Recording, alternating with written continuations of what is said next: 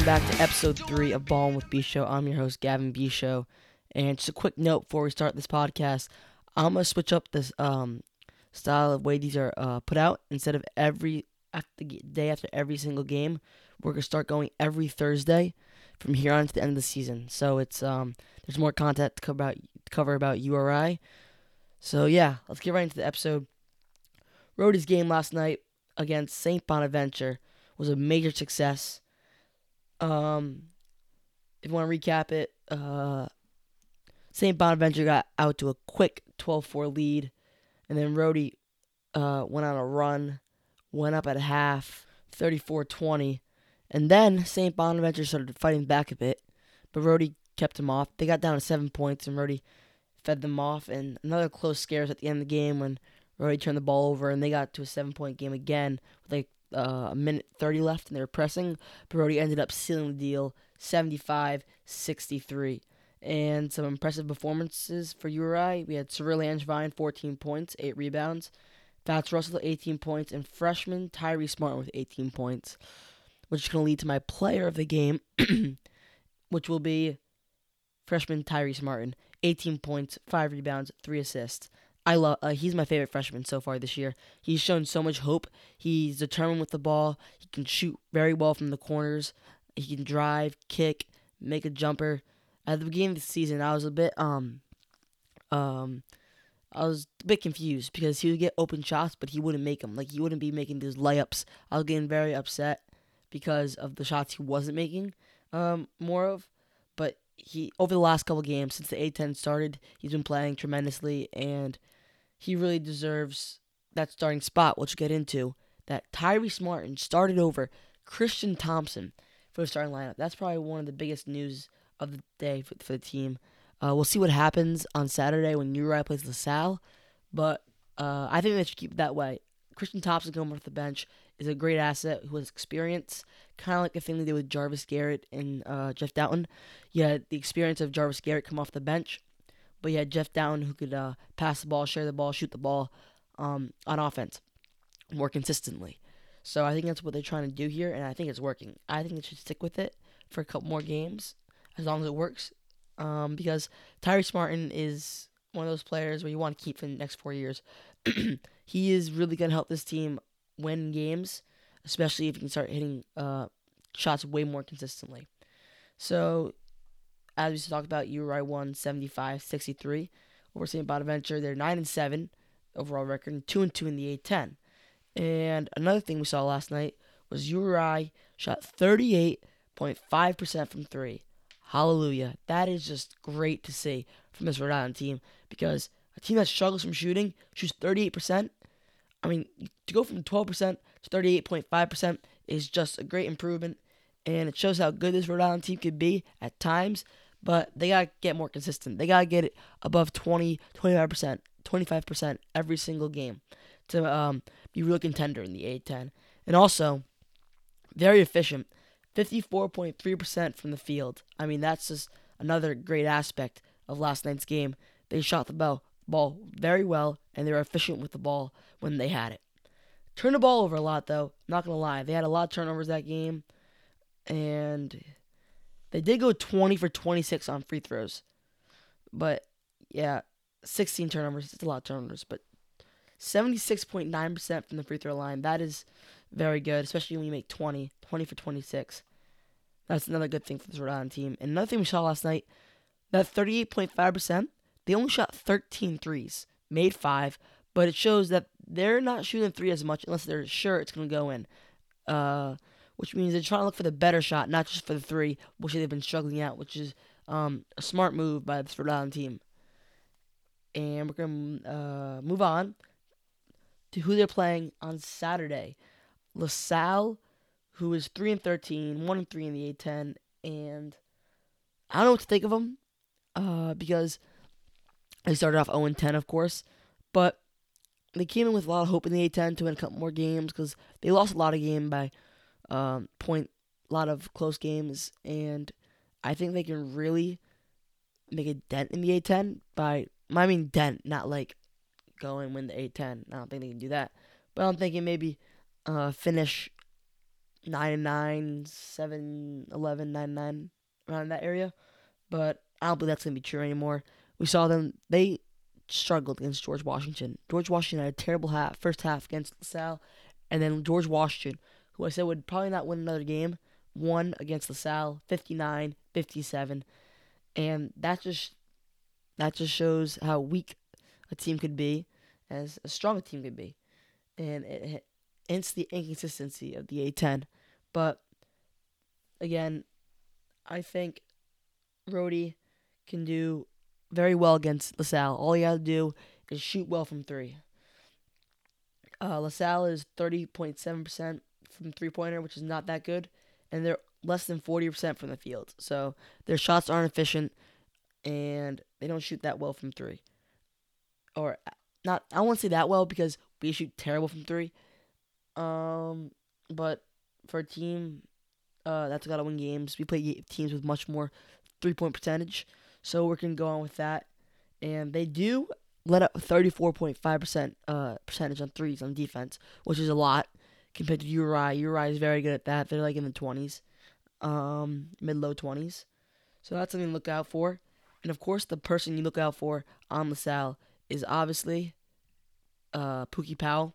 He averages 16 points a game. And another guy to look out for for this LaSalle team is uh, Jack Clark, who shoots 41% from the three point line, which is uh very well.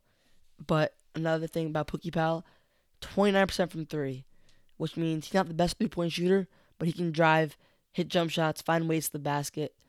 And Isaiah Deas, another guy to look out for, 11.7 points a game, 40% from three, 36% from the field. So it shows that his three point shots are the only shots he really gets up, and the field goal percentage uh, dips once he's out once he's inside that three point line.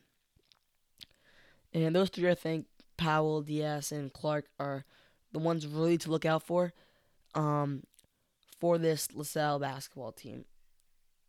Now, there's one concern I have, and it's that the Rhody Rams are on the road, and mm, I don't think it really comes into effect against most teams, but well, of course, teams have uh, like VCU and Dayton, of course, home comes into effect.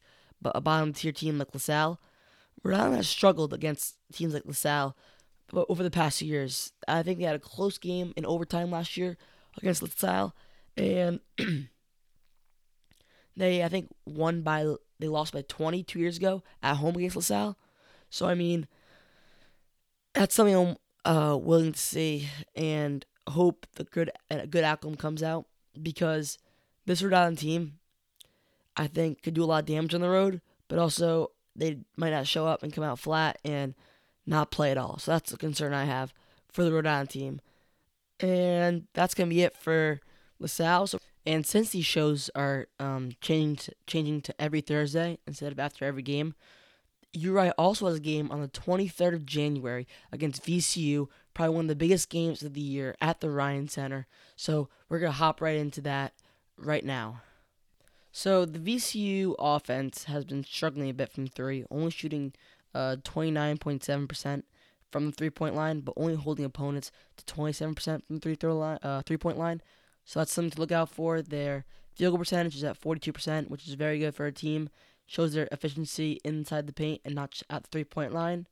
Um, they average 69.5 points a game, but only give up 63.3 points a game. That's something to look out for because that trap defense can really kill you. But what I saw last year was different. Um, yeah, VCU's trap uh, defense did not work against Rhode Island when they played them at um, the Siegel Center. It was just terrible. Rhode Island cut like it through uh cut through butter. It was just um very ineffective, very ineffective in that way, and they average only like 14.5 turnovers a game. So if you take advantage of those turnovers and they create a lot of turnovers, 16.5 turnovers a game. But they they also average 20.5 fouls a game, which is decent. It's a little high, but I mean, you right got 36 fouls against West Virginia. So, um, yeah, that's something to look at for the game and some players to look out for. Um, on VCU, Marcus Evans, 13.7 points a game, shoots uh 41.2% from the field, very efficient. And then a couple more players, Isaac Vann uh, shoots uh, 40% from the field. So, and then also Deriante Jenkins, who shoots 11.4 points per game, shoots the three ball decent, 32%, 32.4%, and Marcus Santos Silva, six 8.6 points a game, but averages 7.1 rebounds a game, and 60% from the field, very efficient, kind of like Hassan Martin esque. Mm, in that matter of efficiency and field goal percentage, 50% from the free throw line. That's terrible. Um, so you really want to get them to the free throw line, uh, that person to the free throw line. Um, 0% from three, so he hasn't made a three all year. So we should just let him shoot. um, so yeah, looking at the roster, they're a um pretty tall team. No one below six feet. But again, their tallest person six ten, and after then it's six eight, six seven, six six, six five. They have height and depth, but I'm not saying that they're really tall. Um, Fat's kind of disadvantage. He's five nine, five ten. Um, but yeah, I don't really see a height advantage besides uh, Michael Gilmore, who's a six ten senior.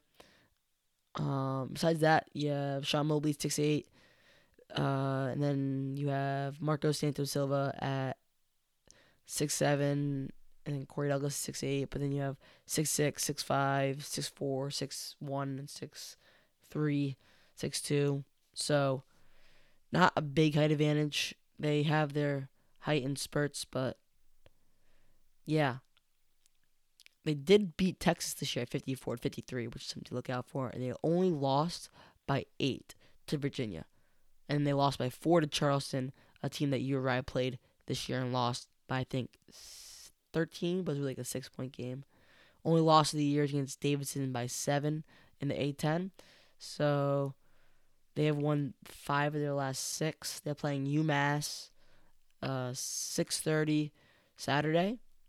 So we'll see how they do against them at home. They should really take care of them very easily. Um, and they play Uriah, coaches versus cancer game. So yeah, that's gonna be it for Island. I think Island's keys is to break the press defense and well, obviously break the press defense and shoot the ball well, of course, like every game.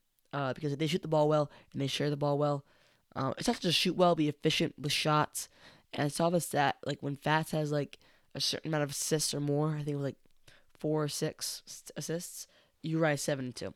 So if he can share the ball more, uh, be a little less um, trigger happy on the three pointers, um, and get more efficient shots, still make threes, but like be more efficient on uh, possessions.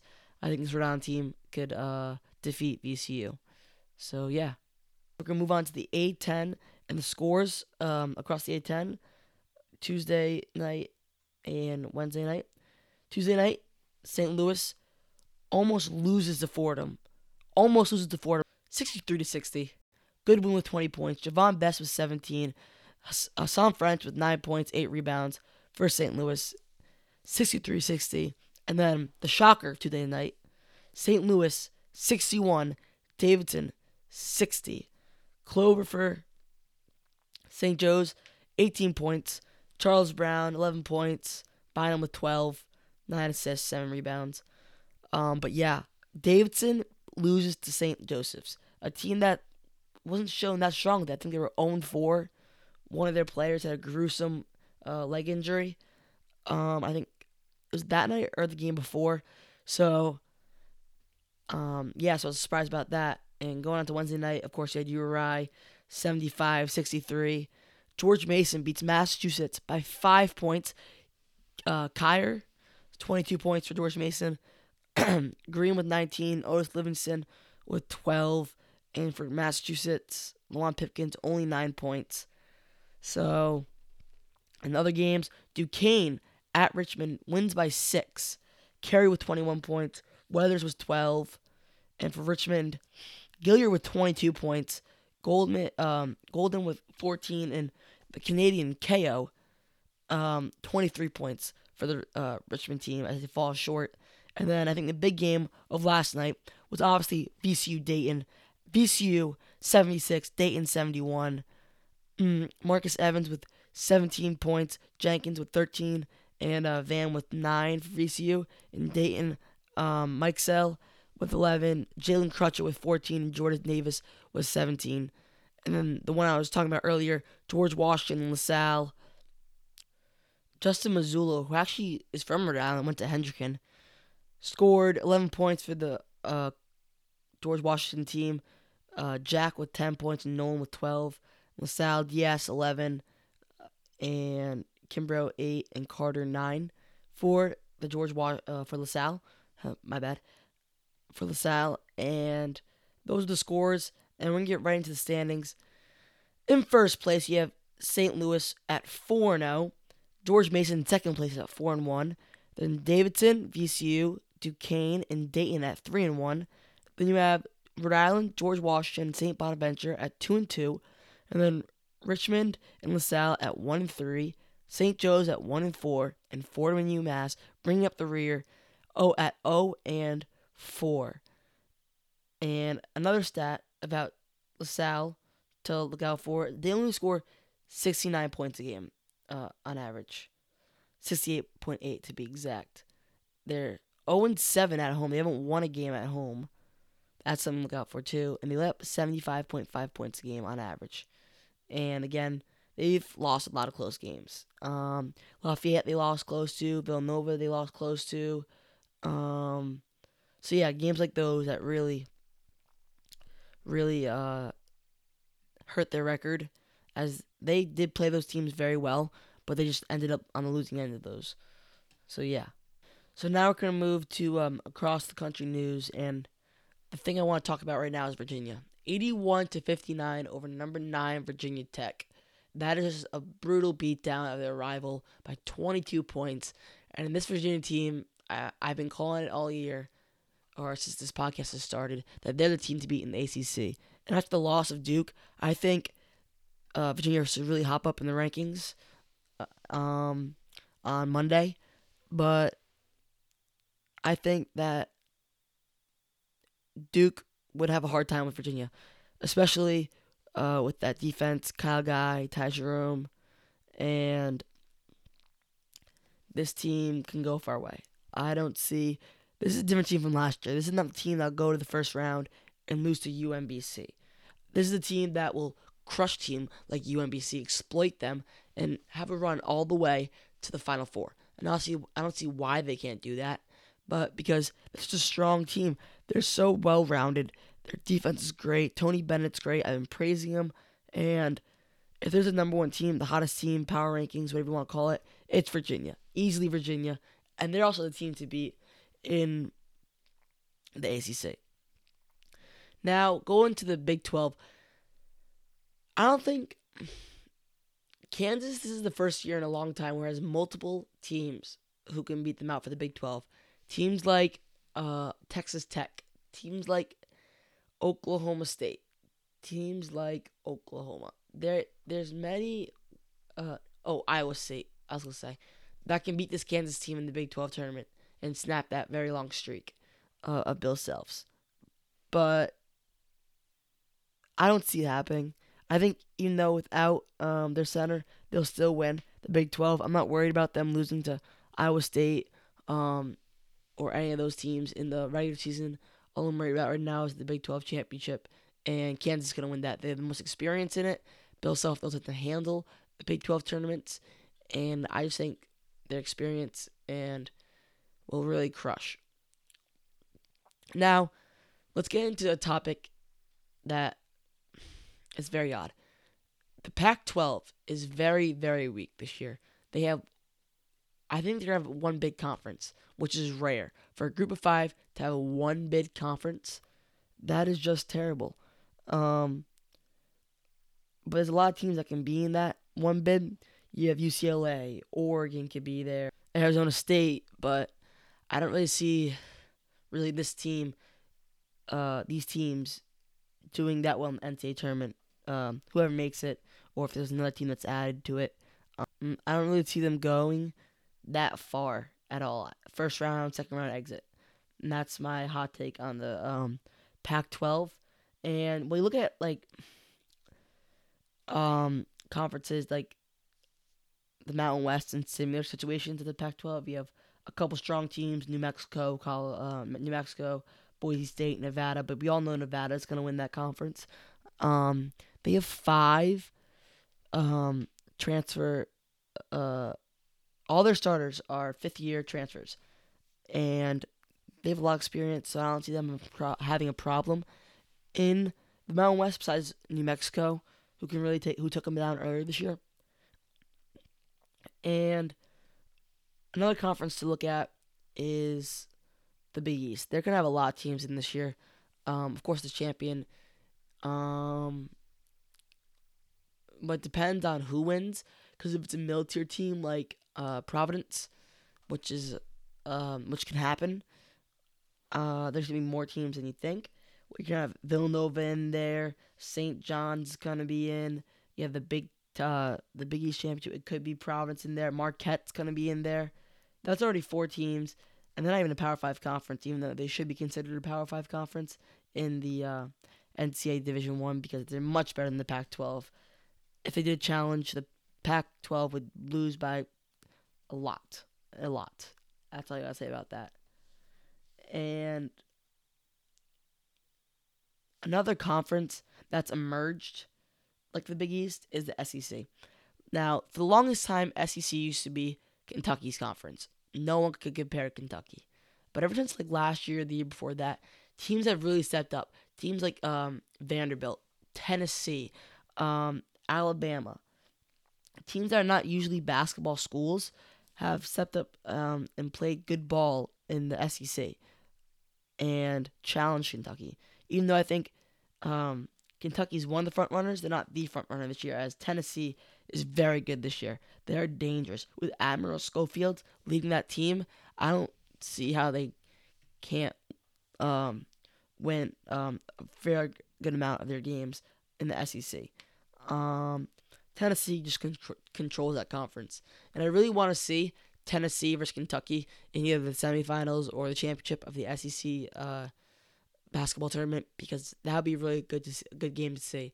Um, a younger, uh, less experienced team like Kentucky plays a team like Tennessee that has these players that come in and have stayed over the past couple years and really have experience.